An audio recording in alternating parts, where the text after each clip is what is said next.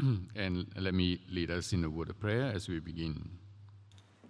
Our Heavenly Father, we, we want to thank you that as you gather us today for Advent Sunday, we want to thank you for the coming of your Son, Jesus Christ, on that first Christmas 2,000 years ago.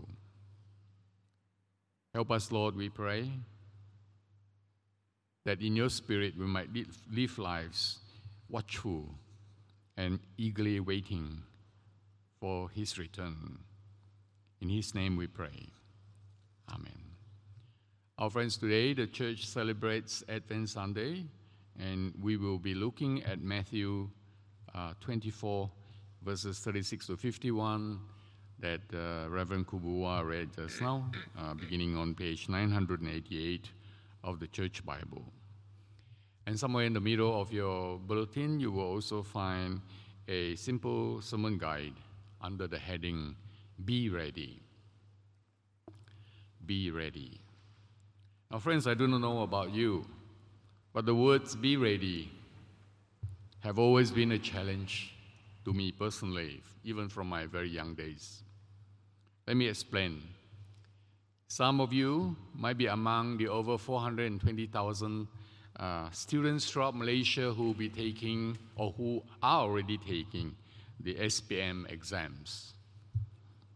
Or those of an older age, like myself, and some among you who have children or grandchildren who are taking these exams. Well, you will know, won't you, that the exam period for this year fell some is falling between the dates uh, 13th of November till the 12th of December. So there are still 12 more days to go. Uh, so plenty of exams to come yet. But if you're like me, in my time, you would be no doubt be feeling the heat as you or your children and your grandchildren burn the midnight oil trying to be ready for the next day's exams. And I suspect that goes for most of us, uh, except for the exceptional few uh, talented ones, uh, some of whom might be among you today. Whereas for me, it seemed to be that no matter how hard I tried, I never seemed to be ready at all for the next day's paper. Now, friends, at least we know the dates of these exams, and we can set ourselves a timetable of study and try to be ready to cram as much as we can into our, into our heads so that we can uh, repeat them out uh, at the next day when we see the exam papers.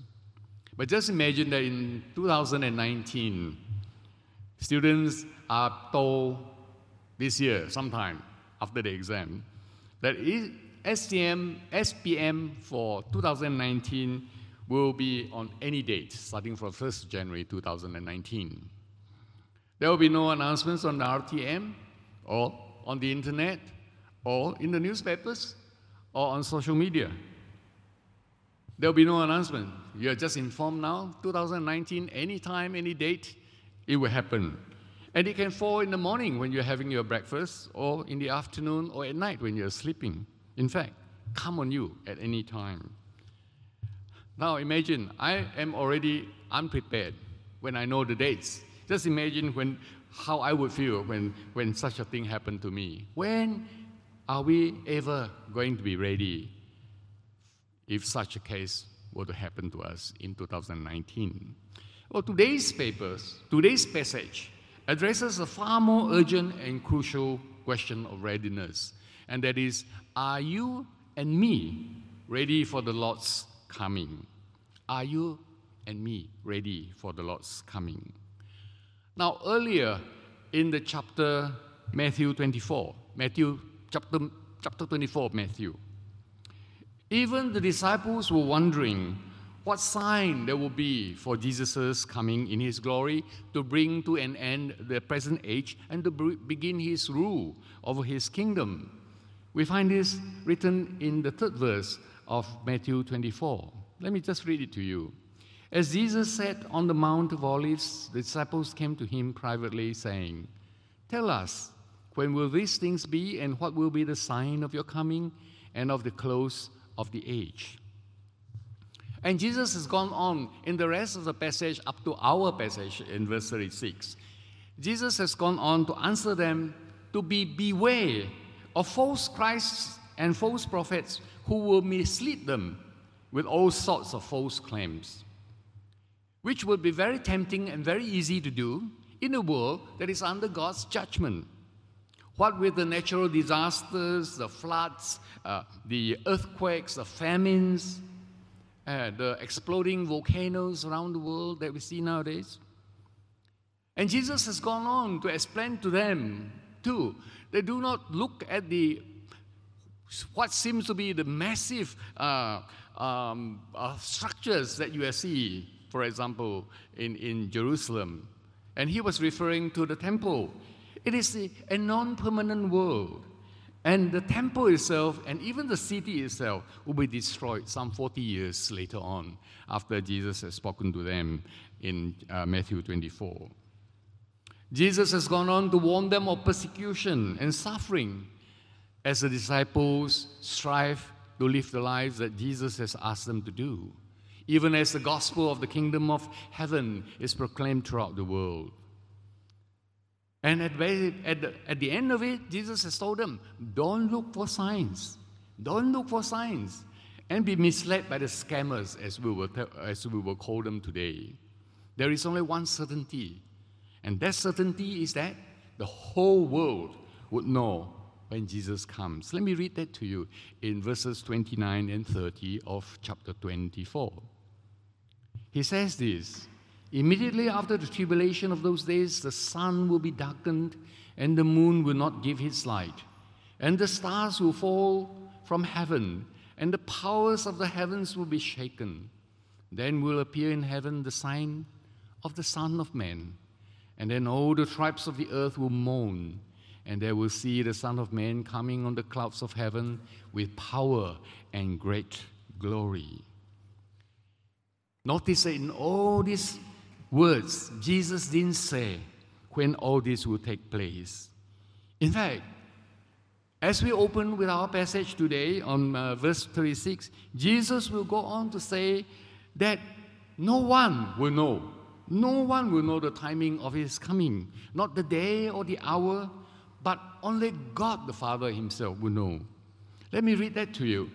But concerning that day and hour, no one knows, not even the angels of heaven nor the Son, but the Father only.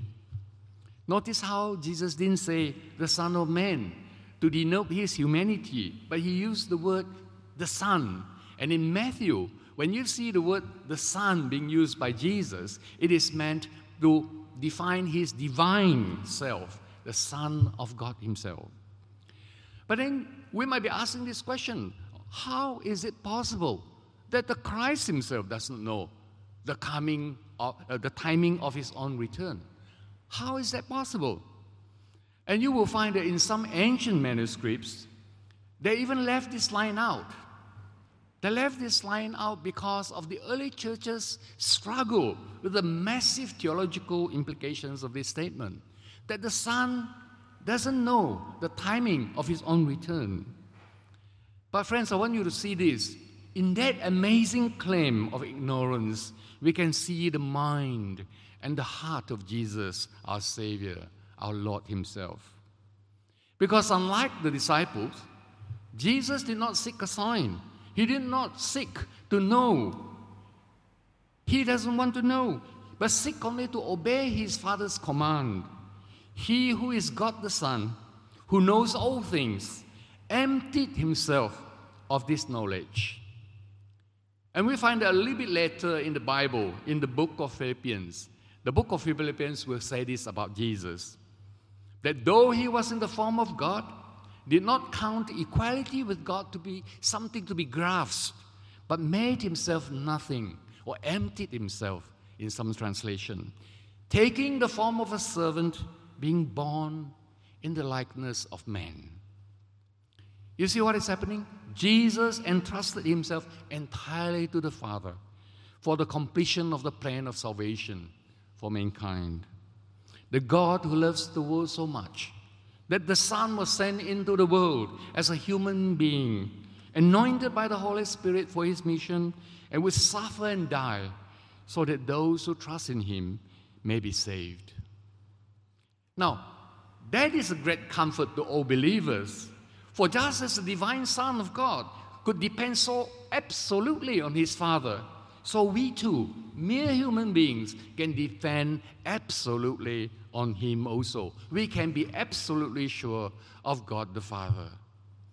Though humans may rage and try to wage war against God, and rage and wage war against each other, though the world will persecute and destroy our physical bodies, though the world will dis- decay around us, though on that last day of Jesus' coming, the last day of human history, the sun is darkened, the moon loses its light, and the stars will fall down from heaven, and the heavens itself will be shaken, there is one absolute certainty, friends God is still God. God will still be God. And He is sovereignly and completely in control. So, we don't need to be worried about anything. We don't need to be looking for signs as to when Jesus is coming, whether now or then or certain patterns of clouds will show us what time Jesus is coming. Don't let us be fooled and be led astray by false prophets who point out to these signs and say, Look, this is the time that Jesus will come. Our readiness, friends, is total faith, total trust in God, and total faith in His timing. Now, friends, it is not only the false prophets and the Christs that can cause us not to be ready. Jesus is going to go on to say that even the very ordinariness, if there is such a word, the very normalness of our everyday lives can lull us into this false sense of security. The Lord gives us three examples. First, the example of Noah in uh, verses 38 to 39. Let me read that to you. For as in those days before the flood, they were eating and drinking, marrying and giving in marriage until the day when Noah entered the ark. And they were unaware until the flood came and swept them all away. So will be the coming of the Son of Man. The people of Noah's time were not ready. So caught up were they in the ordinary process of living, of eating and drinking, of growing up, in other words, of taking wives when they reached a certain age and for themselves. And they, in their turn, giving away their daughters to others as wives so caught up were they in the ordinariness of their living that they, didn't, they were lulled into a sense of security. And suddenly, the rain came and the floods came. And before they realized it, they were all swept away and destroyed, except for Noah and his family. Noah had prepared himself, had prepared for himself, relying on the guidance of God the Father for this very moment. But all the rest, all the rest who were caught up in the, in the false security of the day was swept away and destroyed. That's the first one, the, the example of Noah. Secondly, Jesus paints for us a montage, a composite picture, if you like, made up of two scenes of domestic and uh, pastoral life, of normal Middle Eastern life during the Lord's time in verses 40 to 41. And we see that then the pastoral activities were the normal work of the majority of the men. And in this case, by using the word field, it's most likely tending to the crops rather than tending to the animals. Now, as we have just said, many people will still be looking for signs. So some people still hoping to see a sign here in this passage, even though the Lord has said there will be no sign, would be very tempted to see a sign here. Hey, the Lord is coming. Must be in the daytime because you can only work in the field during the day. No, Jesus doesn't say that. Jesus is saying the very suddenness and unexpectedness of his coming would sweep the unprepared man away, while the other one who is prepared will be taken up to safety. And to complete the montage or the composite uh, picture of ordinary life, two women will be occupied with some normal household duties. Uh, in this particular case, grinding uh, grain at the flour mill. The one that is not ready will be swept away and perish. But the one who is ready will be caught up to safety on the Lord's coming. That's the second example. The third example that Jesus gave was the example of the thief at night. The very normalness of our lives can make us callous and therefore unprepared for the thief who breaks in during the unexpected hours of the night when the household is fast asleep. Friends, verses 42 and 44 summarize all this together. Therefore, stay awake, for you do not know on what day your Lord is coming. And therefore, you also must be ready, for the Son of Man is coming at an hour you do not expect. So, so far, when we come to the end of this part of our passage, what we have learned from Jesus is that his coming will be unknown except for the Father. Only the Father will know the exact timing. And while we are unsure, we will know that we must stay ready, we must stay alert in spite of the busyness, in spite of the uh, hustle and bustle of our lives. We must stay alert. And when we come to the last section of our passage, Jesus teaches us what it means to live lives of readiness, even when we do not know the hour or the day of his coming. He tells us this in the parable of the two servants, and we want to go through this very quickly. The first servant, how is he described by Jesus? Well, in verse 45, Jesus calls him faithful and wise. His master has chosen him from among all his other servants to look after the household when he went traveling, when he was away. This slave or this servant is responsible. He feeds the household at the proper time. In verse 46, the servant continues to faithfully do so, to do what the master has commanded him to do, even when he did not know when the master would return. But when he did return, the master will find him faithfully hard at his tasks, doing what the master has asked him to do. And in verse 47, what is his reward? Well, the master will entrust him with all his possessions. That's the first servant. What about the second servant? How is he described? Well, in verse 48, Jesus calls him wicked. He's a wicked servant who does not think that the master would return, would return. And in verse 49, he says, Jesus said he will go around mistreating his uh, fellow servants and beat them up and things like that. He will neglect the work that the master has commanded him to do. He answers only to his own selfishness. He indulges himself by gallivanting with the bad guys, eating and drinking and enjoying himself. And in verse 51, our last verse, what is the master's judgment? The master's judgment is to punish him severely. Here, figuratively speaking, cutting him into pieces. But more importantly, he will be sent away to be with the hypocrites. Now, the thing about hypocrites in Matthew is that the word has very, very serious consequences. Matthew labels, uh, in Matthew, Jesus labels those people as hypocrites who pretend to be what they are not. They do things like uh, giving alms, for example, or fasting and praying, only to be seen and to be praised by other people. They honor God with their lips, but their hearts are not with God. Jesus has condemned the Pharisees as hypocrites. Listen to this as hypocrites who shut others and themselves from heaven. And what is the only other place besides heaven? Well, the only other place assigned to them besides heaven will be the helpless, will be a place of helpless uh, regret and remorse. And there will be weeping and the gnashing of teeth. Also, friends, as we come to the end of our passage, some of us may be asking, what is this guy doing? talking about Advent and uh, talking about the sun and the moon not giving light and the stars falling down from heaven and the heavens themselves being shaken. Isn't Christmas about celebrating the birth of the Son of God as a human baby. And for us, it is fixed on the 25th of December, uh, December to make it easier for us.